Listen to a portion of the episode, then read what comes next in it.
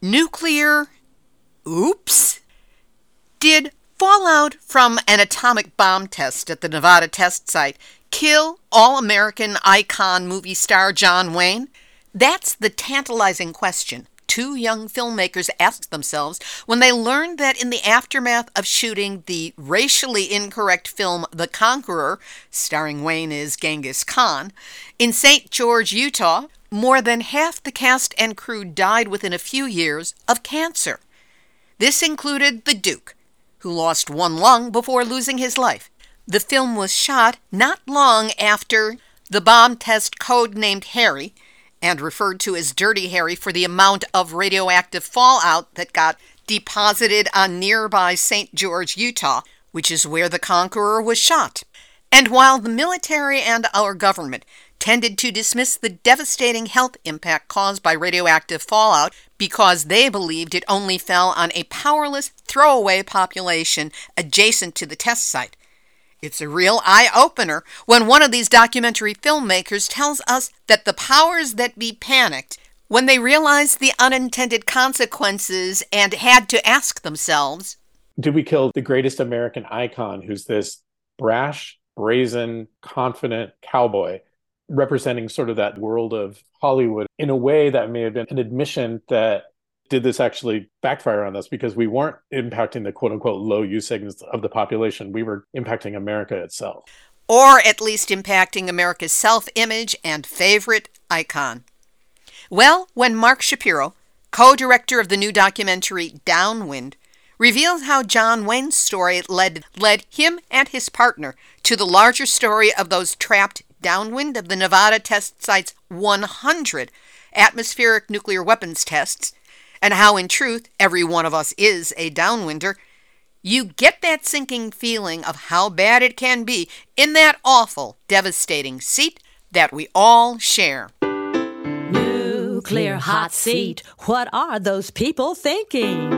Nuclear hot seat, what have those boys been drinking? Nuclear hot seat, the corium is sinking. Our time to act is shrinking, but our activists are linking. Nuclear hot seat, it's the bomb. Welcome to Nuclear Hot Seat, the weekly international news magazine keeping you up to date on all things nuclear from a different perspective. My name is Libby Halevi. I am the producer and host, as well as a survivor of the nuclear accident at Three Mile Island from just one mile away. So I know what can happen when those nuclear so-called experts get it wrong. This week, we talk with Mark Shapiro.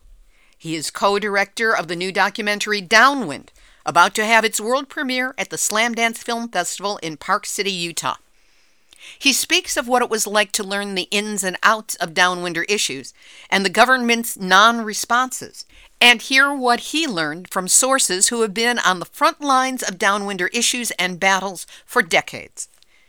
We will also have nuclear news from around the world, numbnuts of the week for outstanding nuclear boneheadedness, Linda Pentz Gunter with the Nuclear Hot Seat Hot Story, and more honest nuclear information than anybody can ever expect to get out of George Santos. All of it coming up in just a few moments. Today is Tuesday, January seventeenth, twenty twenty-three, and here is this week's nuclear news from a different perspective. Here in the United States, the Santa Fe, New Mexico County Commission is raising concerns over a proposal by the U S Department of Energy's National Nuclear Security Administration to send thirty-four metric tons of surplus plutonium to the Los Alamos National Lab. Under the proposed plan, the lab will process the surplus weapons-grade plutonium into powdered plutonium oxide, which will then be transported to the Savannah River National Laboratory in South Carolina to be made unusable for weapons, meaning up until that point they can still be used for weapons. Once processed, the material would then have to be transported from South Carolina back to New Mexico to the Waste Isolation Pilot Plant, where it will be stored. The transfer proposal, quote, has the potential to put millions of people at risk for financial and health impacts from potential accidents or incidents and dangerous disposal of surplus weapons-grade plutonium. The National Nuclear Security Administration says that they will hold a public hearing on January twenty-sixth in Los Alamos. That location frustrated some commissioners who felt this would make it hard for Santa Fe County residents to participate. And to learn more about governmental scheduling shenanigans that undercut any protest to nuclear issues, check last week's Nuclear Hot Seat number six oh three with Karen Hadden about how the Nuclear Regulatory Commission scuttled in-person meetings too late to accommodate long-standing plans by those who opposed the Comanche Peak nuclear license extensions from being heard.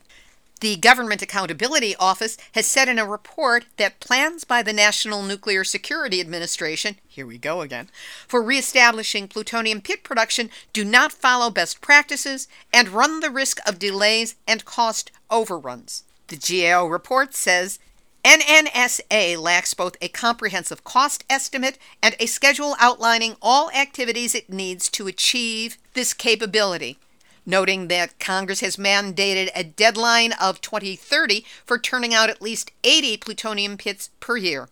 Greg Mello, director of the Watchdog Los Alamos Study Group, said that not having a schedule or cost estimate means the N N S A does not know what it's doing and has little likelihood of success. He said, "These are elementary normal components in any program or project.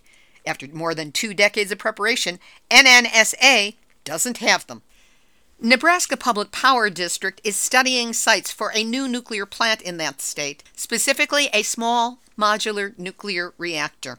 In two thousand eleven, Nebraska Nuclear at Fort Calhoun was famous for having been turned into a nuclear island surrounded by water from the flooding local river, as a result of which it risked a Fukushima-style meltdown. You'd think they'd have learned. Just a sampling from the Ed Lyman N R C report, the Waterford Nuclear Plant in Louisiana has identified a potential violation with its radiation monitors. From June to September twenty twenty-two, radiation releases in an accident would have been underestimated by thirty percent. In Georgia, at Southern Nuclear's Vogtle three nuclear boondoggle, an emergency license amendment is being sought to rework piping which has been experiencing unusual vibration as the pumps reached peak flow. But Arnie Gundersen of Fairewinds Energy Education, a licensed nuclear reactor operator and whistleblower, points out that Plant Vogtle is safe and not operating, this is not an emergency, and that this push for an emergency license amendment is actually a rush to completion. While one person on the Twitter thread posted, "Nuclear plant going after Guinness record for slowest, most expensive energy project ever." For more on Vogtle, here's Linda Pentz Gunter of Beyond Nuclear with the Nuclear Hot Seat Hot Story. The two reactors were originally supposed to start up in twenty sixteen. They were expected to cost fourteen billion dollars. But then the completion dates for Vogtle three and four in Georgia, the only two of thirty-four reactors planned under the so-called nuclear renaissance that might actually get completed, got delayed again and again, four times in six months alone in twenty twenty-one. Over the years, the contractors sued each other. The reactor manufacturer, Westinghouse, went bankrupt. The price kept rising. The delays kept coming. The latest estimates put the eventual costs at more than thirty billion dollars. But then, last February, the owners, Southern Company and Georgia Power, announced that Vogtle three would really, truly, definitely come online in March twenty twenty-three. Except it isn't going to. Surprise! During testing last week, the operators found not-so-good vibrations coming from a pipe in the cooling system. But of course, as a Georgia Power spokesperson said, it's not a safety issue. And the fix is going to add another thirty million dollars to the eventual cost. The second of these two boondoggles, Vogtle four, is not expected to come online until twenty twenty-four, which probably won't happen either. Despite this latest fiasco, we continue to hear reference to the nuclear renaissance, as if it was actually a thing, and that, and that it could be again. Except that the grand nuclear plans in the U S were never a success, even before that last aborted effort launched in two thousand seven to raise the industry from the dead. The U S nuclear industry's whole history is lamentable, even if you laugh off President Nixon's absurd prediction that there would be a thousand reactors in the U S by the year two thousand. In fact, of the two hundred fifty-three nuclear power reactors originally ordered in the United States between nineteen fifty-three and two thousand eight, forty-eight percent were cancelled, eleven percent were prematurely shut down, and fourteen percent experienced at least a one-year or more outage. Amongst that number were one hundred fifty-seven reactors that were either cancelled before or during construction. The most notorious, of course, was Watts Bar Unit two, which took forty-two years from start to finish, finally beginning operation in May twenty sixteen, at which point it had a transformer fire and was promptly taken offline. Watts Bar two finally achieved full operational status on October nineteenth, twenty sixteen, making it the first U S reactor to enter commercial operation since nineteen ninety-six. You'd think anyone with half a business brain would take one look at these numbers and run a mile from any scheme to start building yet more nuclear reactors in this country. Would you put a fifteen thousand dollars down payment on a car if you knew that by the time you actually bought it, it would cost at least thirty-two thousand dollars? Of course you wouldn't. But unfortunately, one U S administration after the next is doing precisely that, and with taxpayer money. So we are supporting these failures with almost no recourse to say no. Vogtle three and four yet may make it to the finish line. Let's make sure they're the last. I'm Linda Pentz Gunter with Beyond Nuclear, reporting for Nuclear Hot Seat. And that's this week's hot story. Thanks, Linda. In Japan, the Tokyo High Court upheld a not guilty criminal verdict by a lower court that cleared former Tokyo Electric Power Company's executives, four of them, of negligence over the two thousand eleven Fukushima nuclear power station triple meltdown disaster. The ruling sits at odds with a separate civil case brought to the Tokyo court by TEPCO shareholders, which found the four former executives responsible for the two thousand eleven nuclear disaster. More will be revealed. Back last November, Tokyo Electric Power Company, TEPCO, announced that it will measure the concentrations of thirty types of radioactive materials, including tritium, to determine whether or not to discharge radioactively contaminated water from Fukushima Daiichi into the Pacific Ocean. No word as to what their findings have been as the country barrels towards more than one thousand tanks of water from Fukushima contaminated with tritium and possibly other radioisotopes as well. How is the country able to get away with this? Might the media be complicit? That's what you're about to learn in this week's Nuclear Hot Seat, Nuclear Hot Seat, Nuclear Hot Seat, None Nuts of the Week. Heads up for a languaging rant. Japan Times is a supposedly reputable newspaper in Japan that presents what are supposed to be well-researched, journalistically verifiable articles. But their bias is showing. In a recent article on TEPCO's intentions to discharge Fukushima's tritium-contaminated radioactive wastewater into the Pacific Ocean, the number of not-neutral wordings must have set a new record for the publication. It starts from the headline, and here I quote, "Fukushima-treated water likely to be discharged in spring or summer." Nothing about international opposition to the move that wants to stop the discharge. Just get used to the fact that it is likely to happen. Treated makes it sound like it's okay, but the system used does not remove tritium, and then there are the other radionuclides not copped to that are in the water, and that's just the headline. Other manipulations, meant to manipulate public response to the radioactive water release that's being pushed by the government, calling the concentration of radionuclides, specifically tritium, low level, saying that it's in line with international safety standards and poses no harm to public health and the environment. But how about some context here? International safety standards? Set by whom? Based on what? How accurate are they? And how challenged have these safety standards been? No harm. Ha! Every radionuclide we are exposed to threatens harm, including chest x-rays and M R Is. It's held cumulatively in the body and is capable of causing everything from cancer to breaks in your D N A so that any future generations that source back to you have been compromised. and low level. Again, compared with what? That's wiggle wording. More from the article. Through its cooperation with the I A E A, the International Atomic Energy Agency, the Japanese government is continuing its effort to enhance international understanding toward the handling of treated water. In other words, they will keep lobbying, propagandizing, manipulating, and who knows, incentivizing other countries to see things their way. Grant tacit, if not active, approval of the plan, or at least have them agree to say nothing against it. There's more, but this final paragraph really gripes me. Quote, most nuclear power plants around the world routinely and safely release treated water containing low-level concentrations of tritium and other radionuclides into the environment as part of normal operations, according to the I A E A. That doesn't make the practice right.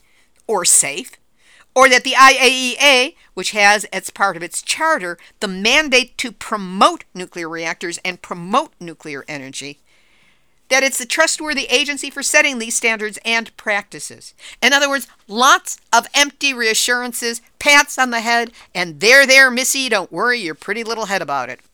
So for all of the many lies woven into this story and others, that are bullying the public and the world into accepting the unacceptable, a release of radioactive water into the Pacific, where it will continue to pollute waters for one hundred twenty years from tritium, and possibly forever based on the unacknowledged other radioactive contaminants in that water.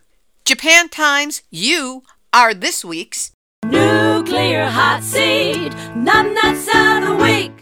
For more specific information on the water release, we will link to an article that includes an interview with Sean Burney, senior Greenpeace specialist, on the impact of Fukushima's controversial plan to dump the radioactive water into the ocean. In international news, Rafael Grossi, Director General of the International Atomic Energy Agency, or I A E A, said that brokering a deal on a safe zone around Ukraine's Russian-controlled Zaporizhzhia nuclear power plant is getting harder. This is because not only diplomats are involved in the process, but the military as well. Russian President Vladimir Putin currently has no plans to meet with Grossi, who said they are playing with fire. A nuclear accident is in nobody's best interest, not even the Russians. In Belgium, the government has confirmed an agreement to extend operation of two reactors by ten years each. While in the U K, the founder of the British energy company Ecotricity came out against the U K ministers confirming state backing of a nuclear project, Sizewell C in Suffolk, for more than seven hundred million pounds. Dale Vince said, nuclear energy is much more expensive. It eats tens of billions of more public money than renewables have, and we will do it for a very long time because we have to actually deal with the radioactive waste as well. He went on to say, I think that what we have we should keep, and we should use it as we transition into one hundred percent green energy. We shouldn't be building Sizewell, the next one. Beatrice Finn, the outgoing leader of the International Campaign to Abolish Nuclear Weapons, tweeted, are we finally ready to talk about how the nuclear policy community is dominated by money from nuclear weapons companies?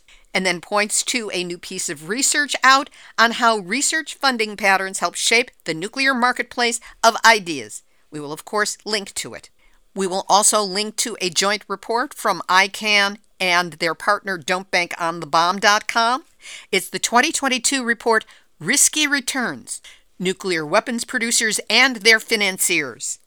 The report details how three hundred six financial institutions made over seven hundred forty-six billion U S dollars available to twenty-four companies which are heavily involved in the production of nuclear weapons, this between January of twenty twenty and July twenty twenty-two.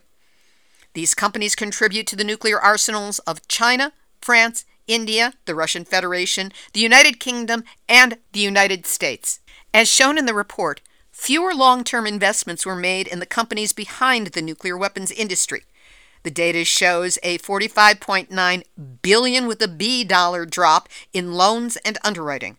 This could signal that a growing number of long-term investors does not see nuclear weapon production as a sustainable growth market and regards companies involved in it as a risk to be avoided. And sometimes those that we oppose give us some great ammunition. The World Nuclear Industry Status Report has just been issued, and it contains scathing information on Russian nuclear energy, the industry that has gone unsanctioned by the West. That's because it is essential for the operation of many power plants in Europe and beyond. We'll have more on this in the coming weeks, but for now, we will link to this article, which has got some jaw-dropping stats in it. It will be on the website, nuclear hot seat dot com. This episode is number six oh four. Look for the list of links.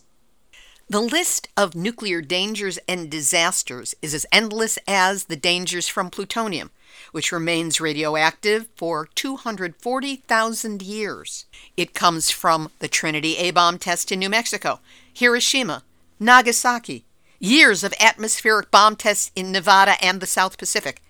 Then there's radiation releases from uranium mining, refining, reactors, highly radioactive waste we have no way of storing safely, and accidents, as well as for those people who were downwind from atmospheric nuclear bomb tests, as you'll hear in this week's episode. Yet, despite the known risks to health and safety, the nuclear industry perpetuates itself, making obscene amounts of money while threatening the future of the planet and of life itself. And this ongoing nuclear threat is why you need Nuclear Hot Seat, to help you understand what's going on in the nuclear world and what you can do about it. We cover not only the industry's shenanigans, but how it got this arrogant, the many brave activists around the world who are fighting back, and how any one of us can take action towards stopping this atomic madness. At Nuclear Hot Seat, we're dedicated to giving you the nuclear stories you can't find in mainstream media, and we vet the information to provide context and continuity so you can understand the full, ongoing picture. But in order to continue, we need your help. That's why the time would be right, right now, to support us with a donation. Take action. Go to nuclear hot seat dot com and click on the red donate button to help us with a donation of any size. And you can set up a monthly donation of as little as five dollars a month. Hey, it's like a cup of coffee, you know? Don't think that's too small to make a difference, because those five dollars donations are what sustains this show from month to month. So if you value Nuclear Hot Seat, help us continue by doing what you can now. And know that however much you can help, I'm grateful that you're listening and that you care. Now here's this week's featured interview. Those who keep trying to raise warning flags about nuclear issues face the difficulty of getting people to listen long enough to understand what the problem is and what's being done to try to mitigate it. That's where films on nuclear issues become so important. They put a lot of information in concentrated form, represented by the stories of difficulties faced by real human beings. As a result, the public can watch, learn, understand in a concentrated period of time, and hopefully be motivated to find ways to take action as a result. Recent films have covered radiation contaminations in North Saint Louis, California's Santa Susana Field Lab, and there's an upcoming film, Radioactive, The Women of Three Mile Island. Now, joining that illustrious group is Downwind, a new film about the consequences of the one hundred U S atmospheric bomb tests and eight hundred twenty-eight underground tests at the Nevada test site. Its ground zero focus for information is on Saint George, Utah, not only a downwind hotspot, but a popular location for film shoots, including the infamous carcinogenic John Wayne film, The Conqueror. Downwind examines the significance of that Hollywood potboiler, as well as what happened to regular people who happened to live in Saint George. The film will receive its world premiere on January twenty-third at the Slamdance Film Festival in Park City, Utah. To learn more about it, and how one of John Wayne's most wrong-headed films plays into the narrative, I spoke with Downwind's co-director, Mark Shapiro, on Friday, January thirteenth, twenty twenty-three. Mark Shapiro, thanks so much for joining us here on Nuclear Hot Seat. Thank you so much for having me here. I appreciate it. First of all, congratulations on your film, Downwind, and we will be talking about that, but let's start out with a little bit more about you. What is your background as a filmmaker? Uh, my background as a filmmaker, and I'll also answer this for my co-director, Doug Miller, we started working together on films and documentary pieces um, all the way back to the aughts of the new millennium, I guess, the new two thousands. And we produced videos for monster dot com. They had a program called the Diversity Leadership Program that was for rising students, juniors of diverse backgrounds that helped them kind of gain place in the marketplace for themselves. And Doug and I did a lot of personal stories with them and really tried to zero in on what makes students unique. And there were a lot of companies that were involved with this program that supported them, like Starbucks, American Airlines, and Enterprise Rent-A-Car, large U S companies that we engaged with the representatives from the companies to help kind of create these videos that were not just, there were videos that really told stories about people and companies um, investing in individuals. And from then on, Doug and I made several little mini docs together and films. Doug has experience with a film right now that's airing on Netflix called Why Did You Kill Me? And two other film titles. We've always worked on films together and, and lots of shorts. This is our first feature together. Before you began working on Downwind, what had been your awareness of nuclear issues? I grew up in an extremely progressive household, and my parents will be thrilled that I'm saying this. So uh, nuclear issues, it was uh, we were always aware of. We grew up in Seattle, so we were aware of the Trident situation there. And in Colorado, the situation at different nuclear plants in and around Colorado and nuclear power. And I didn't have a lot of knowledge when it came to nuclear weapons, however, growing up. But it was sort of ingrained in me to keep questioning, you know, why are we doing certain things? Why is our government doing things? Leading back to, I mentioned my somewhat of a progressive background, you know, constantly asking, what is the government doing to help make life better for all of us? Where they're elected officials, they work for us.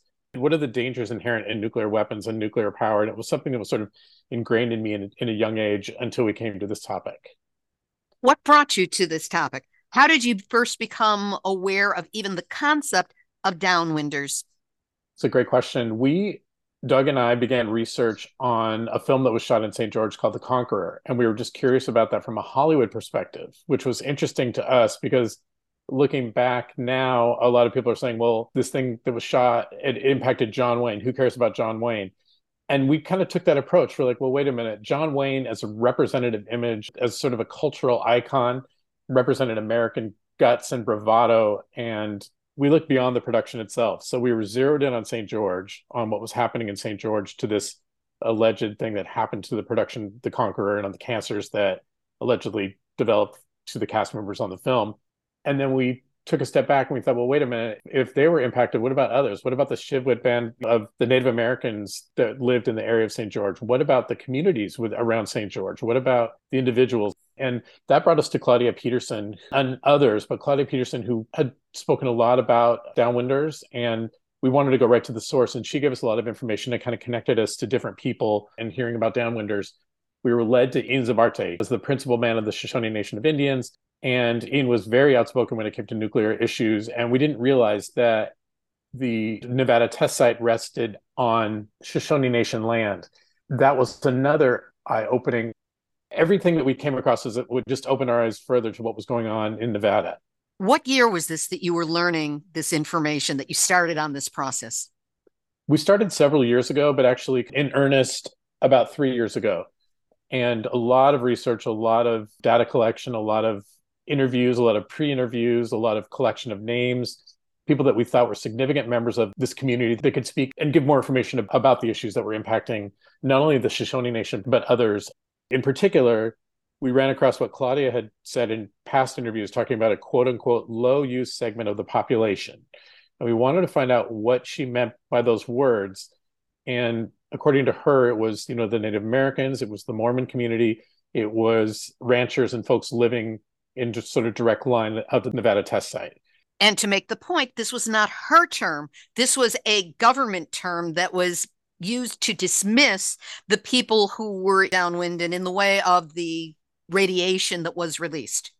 Correct. So that was significant to us. When we read in government documents and in research that we had done online and in libraries, low-use segment of the population struck a chord, because what does that mean?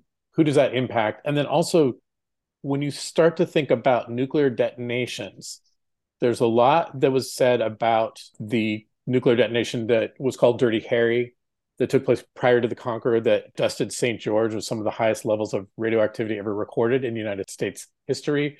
And a lot of the research and a lot of the data that we collected coming from the government talked about how they didn't realize the winds were going to change directions and go towards Saint George. And to me, I asked the question, will the wind go somewhere? So you knew you were impacting someone. And I think going back to what Claudia described as the low-use segments of the population, she also said that those three groups tended not to speak out against the government, tended not to have a strong sort of infrastructure of communications with the government where they could actually get in front of government officials and talk about why this was happening. In the Nevada test site, there's a museum in Las Vegas, National Atomic Testing Museum, and they acknowledge that the winds change direction. They acknowledge Dirty Harry. They talk about that shot, Dirty Harry. And what I thought was interesting to me is what goes up comes down, right? It goes somewhere.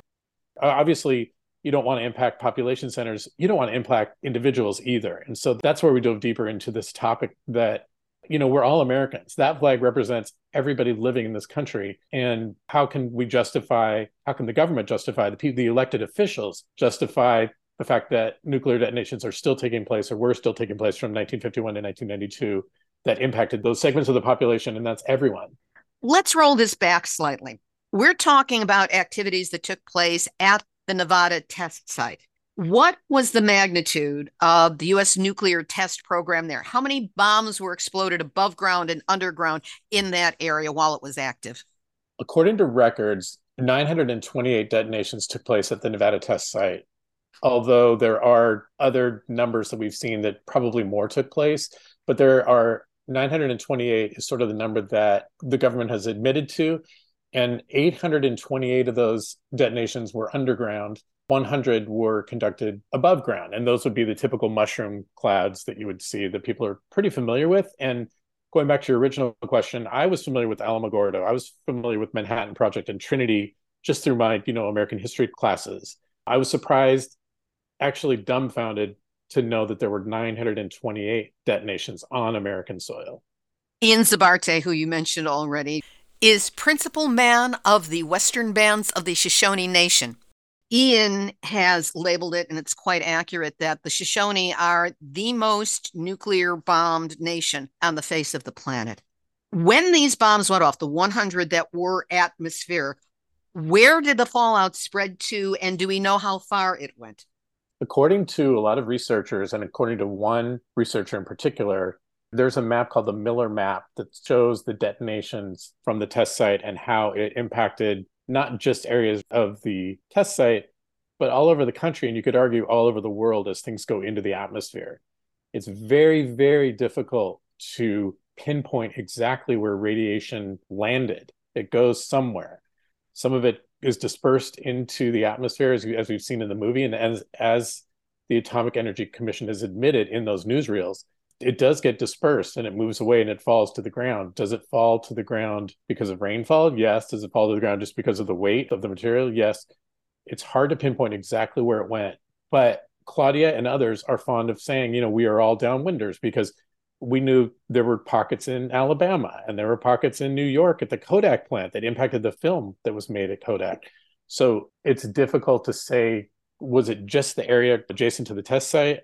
It scientifically, it went further through the jet stream. When you began working on the film, why did you initially focus on Saint George, Utah? We looked at Saint George, Utah because we were told about this production called The Conqueror, this John Wayne movie, which we found fascinating, where we read in a People magazine article from nineteen eighty that, according to the article, over half of the members of the cast suffered debilitating or life died of cancer from the detonations. This included not only the cast and crew, you know, people like the gaffers and the key grips and folks like that, all the way up to the main stars, including John Wayne, who was a chain smoker. We all know that. But his son in the movie even admits that the numbers are skewed so differently that it, it requires us to look deeper within the movie and why potentially this happened. There is an anonymous quote that I read from the Pentagon where somebody in the military said, "Oh, my God, we killed John Wayne." So it was the film The Conqueror that initially led you to Saint George, Utah as a starting point for this film. And then you got into contact with Claudia. What was it that you learned? How much organizing was going on, or what continued to keep you involved in this topic with Saint George? One of the things that we found really fascinating about this topic was that each fact that we would find out or uncover through research, through libraries, seemed to uncover something else that was equally eye-opening.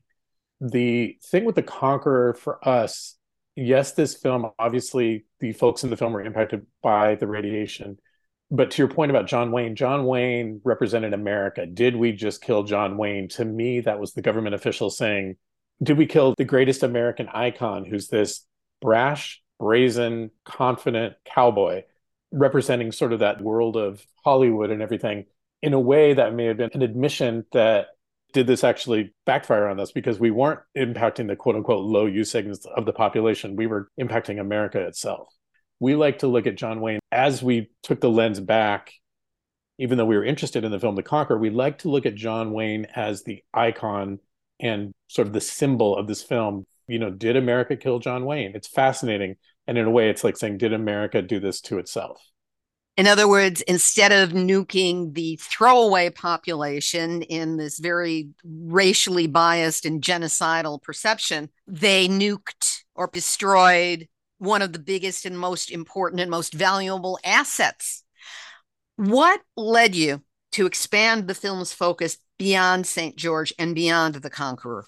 As we started to do research on this film, we understood that there were pockets of the country that were more impacted than others in sort of random order, you know, because the winds and things like that are random, right? I, there is a predictability, but there's also the idea that the weather can change. And so different pockets of the country were impacted. As we talked to more people, we began to see this sort of community of individuals that were all telling the same story, that there were detonations, that people they knew were impacted, there were there were these clusters. And that to me was unconscionable, that our country could continue to do something like this, knowing that they were impacting individuals.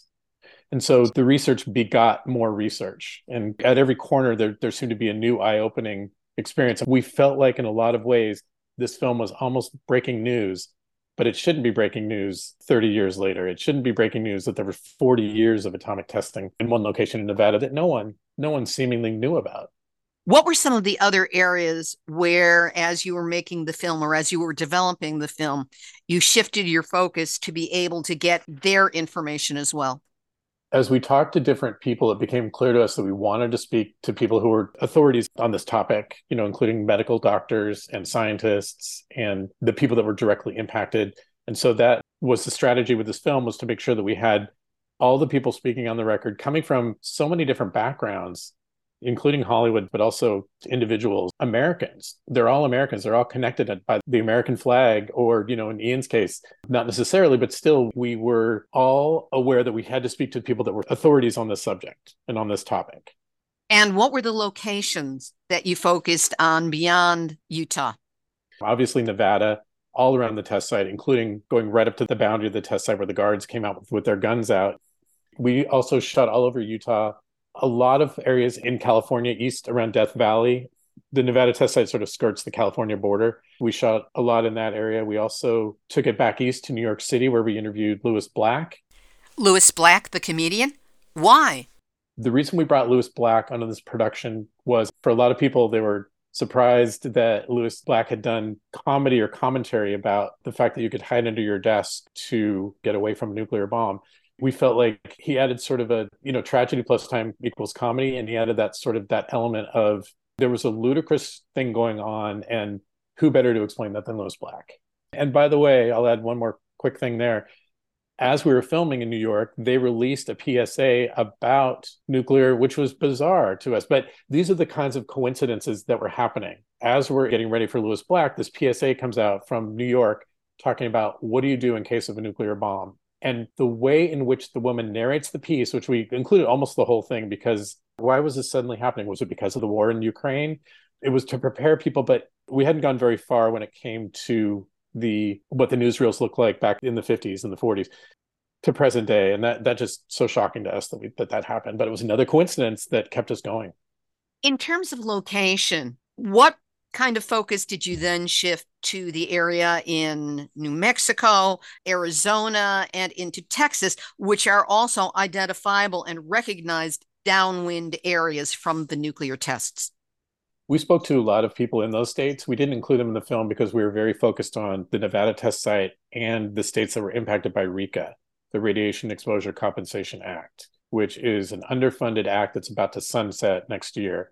And that was to compensate those people who were exposed to the radiation from the tests in some kind of quote unquote meaningful way that really hasn't been anywhere near the amount that it deserves to be for the people who were harmed, if not for the families impacted by deaths. Correct. By the way, you mentioned New Mexico, where Trinity, Alamogordo, people in New Mexico do not qualify for RECA. People in Texas do not qualify for RECA.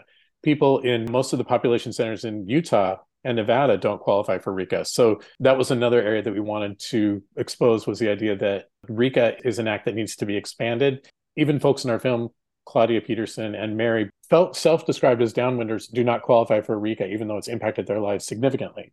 Your question about how did the film develop, it kept taking on new areas. We held the government responsible for what happened, but then there's also the action that a government can take to help protect its citizens, and we didn't feel that that was enough by any stretch. Everybody has been touched by cancer, unfortunately. We all have cancer stories in our lives individually. And when you throw fifty thousand dollars to people that qualify, it's almost a slap in the face because it doesn't cover enough. And the hoops that they make you jump through to qualify for RECA are ridiculous. And a lot of people that I mentioned, including, you know, some of the people that do qualify for RECA, absolutely qualify for RECA, they make you jump through so many hoops and f- figure out how to get from a point A to point B to even submit an application that I think people give up. And fifty thousand dollars, is that enough? That's one stay in a hospital. If you're lucky, it covers that. For those people who have worked on RECA, I've heard them say that the government policy to them is delay, deny until we die. And that does seem to be the case. You mentioned some of the activists as we have been talking. Who were your key activists interviewed for the film? Many of them we've had here on Nuclear Hot Seat, so we're familiar. But tell us who you have in the film and what general areas they are commenting upon. We started with Claudia Peterson in Saint George, an incredible activist, incredibly inspirational. We also spoke to Mary Dickson, another person who identifies as a downwinder. One of the central characters in our film is Ian Zabarte. Ian was remarkable in connecting us to other people that we could also talk to, including other members of the Shoshone Nation, like Darlene Graham, who's a Shoshone spiritual leader. Interestingly enough, we saw Keith Rogers, who was a military reporter in Las Vegas for years. He actually passed away during production, which we were gutted when that happened. It was a horrible loss. Keith was an incredible individual, connected us with so many different people. Keith connected us to a person named Kevin Camps, who's a radioactive waste specialist in the D C area. Kevin's with Beyond Nuclear, and he's been on this program more times than almost anybody else. The way he talks about the impact of nuclear weapons, that, that took us another different direction too, because Kevin brought up the idea that in published governmental documents, they referred to the low-use segment of the population as, quote, more like us than mice. We were taken aback, and we immediately went and researched and found the document he was talking about. It was a government document issued in a meeting. And again, just sort of shows the idea that in order to become a global superpower, this is what we have to do. And this, these are the people that we have to impact to make that happen. I don't know how this could ever be justified. I understand and I recognize my privilege as an American, but I also understand the need to hold our government accountable for acts like this. What was the most surprising thing to you that you learned in the process of making the film? I think the most surprising thing to me was the connections to the people and how closely I became, and Doug Miller, my co-director, each one of them became almost part of our family. You know, we're texting them every day about, you know, just everyday things. But when low use segment of the population, and then we met people that quote unquote fit into that general terminology. And we were amazed at the connections that we made with the people that we got to meet and the stories that they told. What do you think prevents the United States from being more proactive on behalf of the citizens that it has already harmed? That's such a great question. I don't know if there's an answer other than politicians these days seem to be more concerned with the fact that they're going to get reelected. Like day one, they get into office and it's it's all about their wanting to be reelected. And they don't want to upset the apple cart. Everybody is so divided when it comes to Democrats and Republicans in particular. There's just gridlock when it comes to taking care of people. I think they're looking after their own long-term jobs and not really concerned about citizens, especially citizens that they sort of consider off in the background. One of the things I found surprising, edifying, and way too short for my taste in the film was when you got into the D N A impact of radiation, radioactivity, what it actually did. What did it take for you to put that element in? And do you feel that it was explored extensively enough? It's a good point. We wanted to make sure that we had a, a scientific and a medical perspective of what exposure to radiation can cause to a body. That was Doctor Mentz, in, who's based in Salt Lake City, who's also a two-time cancer survivor. He took us through what happens to D N A and the restructuring of D N A. And the also, what's interesting is the people that passed away, that's one thing, but the fact that D N A moves through generations, you know, this is a, has generational impact. That was connected to Claudia, where she's had tremendous loss in her family, not just people before her, like her parents, but all the way up to her own daughter and others in her family much younger. So we felt D N A was an important thing to explore, to talk about the impact that radiation has on D N A. What is happening with the film? Has it been shown yet, or is the upcoming presentation at Slamdance its world premiere?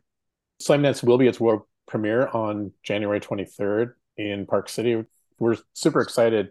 First of all, we wanted to premiere this film in Utah.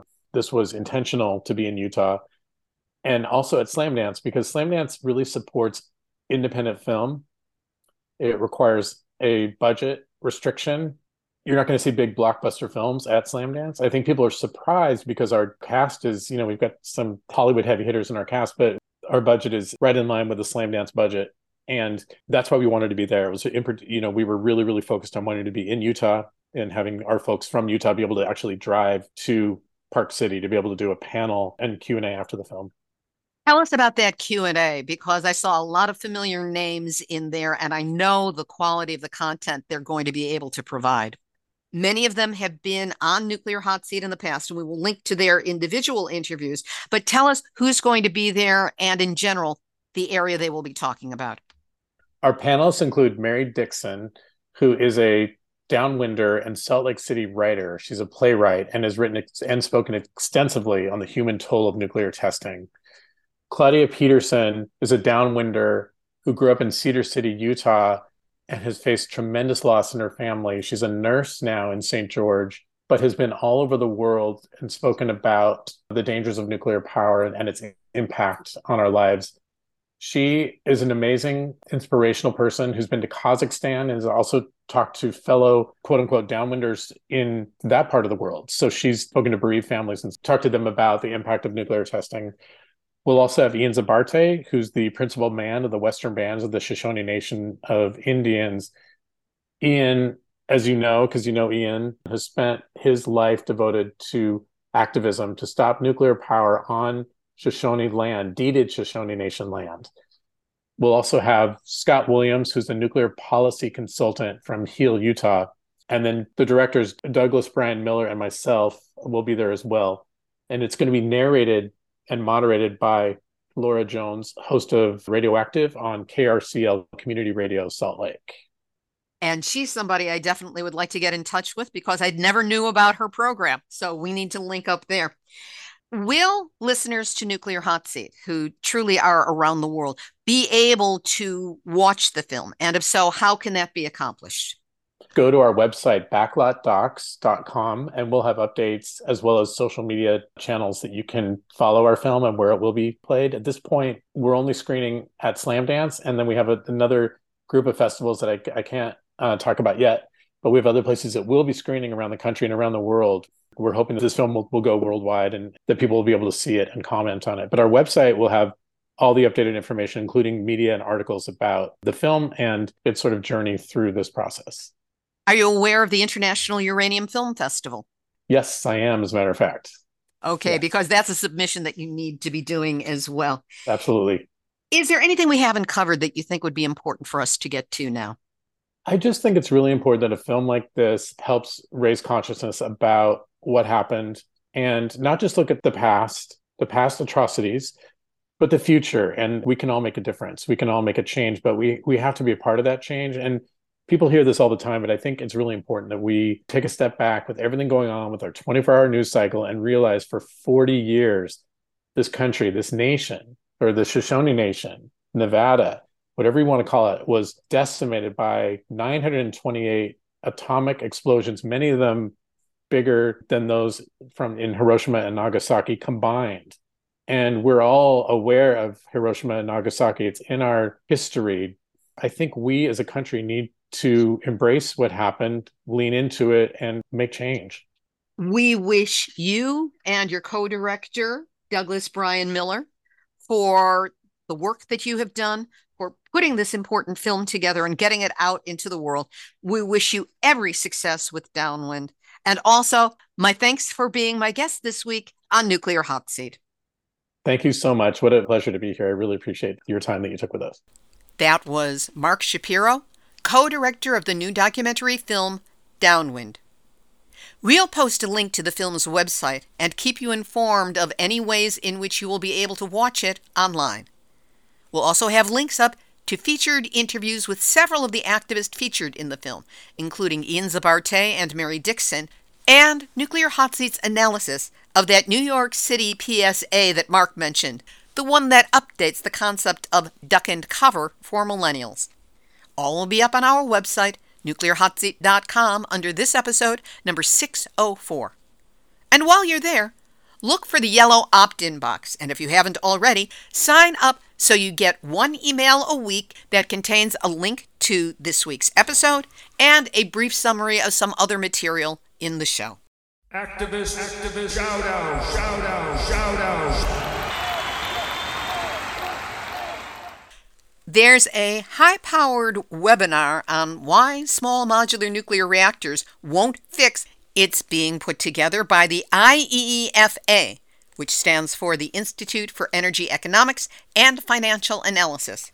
Participants on the panel include David Schlissel, Director of Resource Planning Analysis in the United States, who has over thirty years of experience as a regulatory attorney and consultant on energy and utility issues.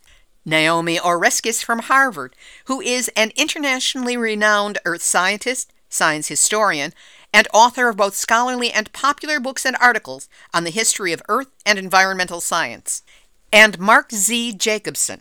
He is director of the Atmosphere Energy Program and professor of civil and environmental engineering at Stanford University.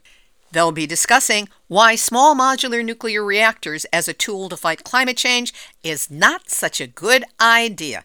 It will be held on Monday, January twenty-third at one p.m. Eastern Time, and you have to register for it. We'll have a link up on the website, nuclear hot seat dot com, under this episode, number six oh four. The next day, January twenty-fourth, fasten your seatbelts because it's better than the Oscars, the Emmys, the Grammys, and the Golden Globes combined. It is the twenty twenty-three setting of the Doomsday Clock. And you can watch live while the Bulletin of the Atomic Scientists reveals how close the world is to blowing itself up with nuclear weapons. It's a yearly highlight from the Bulletin. So where do you think the Bulletin will put the clock this year? In twenty twenty-one and twenty twenty-two, it's been set at one hundred seconds to midnight, the closest it has ever been. But last year's decision was made just before Russia invaded Ukraine, before all those threats of nuclear bombings and multiple near misses of missile assaults on the six-reactor Zaporizhzhia nuclear power facility, which damaged power supplies and risked multiple meltdowns. As a sidebar, many of us, myself included, contacted U C S after the war began and asked them to stage an intervention on the Doomsday Clock to reset it closer to midnight in light of this new and heightened danger to the world. But they declined. Now, as they reset, I'd like to see it at something like fifty seconds to midnight. Less than a minute, but there's still wiggle room to turn things around. Will they have the vision to dip below one minute and scare the innards out of the international nuclear establishment? By next week's posting, we'll know. So stay tuned. And while you're waiting, the Bulletin has published their playlist of songs that mention or demonstrate direct inspiration from the Doomsday Clock. Among them, Two Suns in the Sunset by Pink Floyd, Why Did I Fall for That by The Who, The Call Up by The Clash, and songs variously entitled Seven Minutes to Midnight, Two Minutes to Midnight, Minutes to Midnight, and Wasteland Baby. We'll post the list on nuclear hot seat dot com, or you can look them up individually on Spotify. And if you wanted to learn more about the Doomsday Clock and how it got that way, we'll have a link up to Nuclear Hot Seat number five ninety-two, which has our interview with the head of the Bulletin, Rachel Bronson. This has been Nuclear Hot Seat for Tuesday, January seventeenth, twenty twenty-three.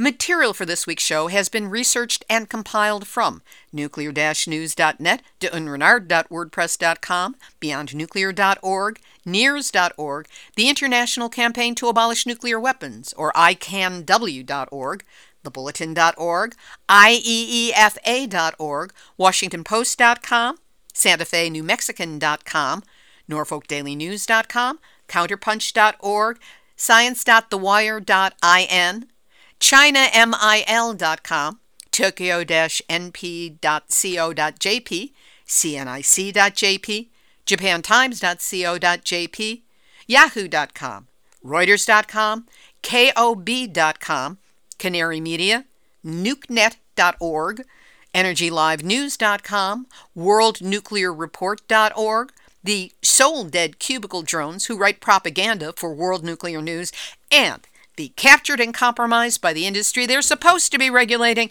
Nuclear Regulatory Commission. Our thanks to Linda Pentz Gunter for the Nuclear Hot Seat Hot Story. Hey, the nuclear world doesn't stand still, and neither do we. So you deserve to have Nuclear Hot Seat every week. The best way to get it is via email by signing up on our website, nuclear hot seat dot com, in the yellow opt-in box.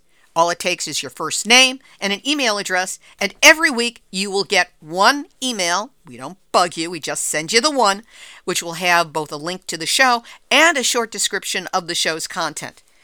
Or you can sign up at your favorite podcast channel. We don't care as long as you get Nuclear Hot Seat and listen to it every week, because nuclear stories are always a moving topic, and we need your help to keep it that way. If you have a story lead, a hot tip, or a suggestion of someone to interview, send an email to info at nuclear hot seat dot com. And remember, if you can, go to Nuclear Hot Seat and donate, because we really need your support. Anything you can do will help, and we will really appreciate your support. This episode of Nuclear Hot Seat is copyright twenty twenty-three, Libby Halevi and Hardestry Communications. All rights reserved, but fair use allowed, as long as you cite the program and the website. This is Libby Halevi, producer-host of Nuclear Hot Seat, reminding you yet again that, as Sister Megan Rice warned us, none of us is out of prison as long as one nuclear bomb exists. That's it. You have just had your weekly nuclear wake-up call. So whatever you do, do not go back to sleep, because we are all in the Nuclear Hot Seat. Nuclear Hot Seat. What are those people thinking? Nuclear Hot Seat. What have those boys been drinking? Nuclear Hot Seat. The corium is sinking. Our time to act is shrinking, but our activists are linking. Nuclear Hot Seat. It's the bomb.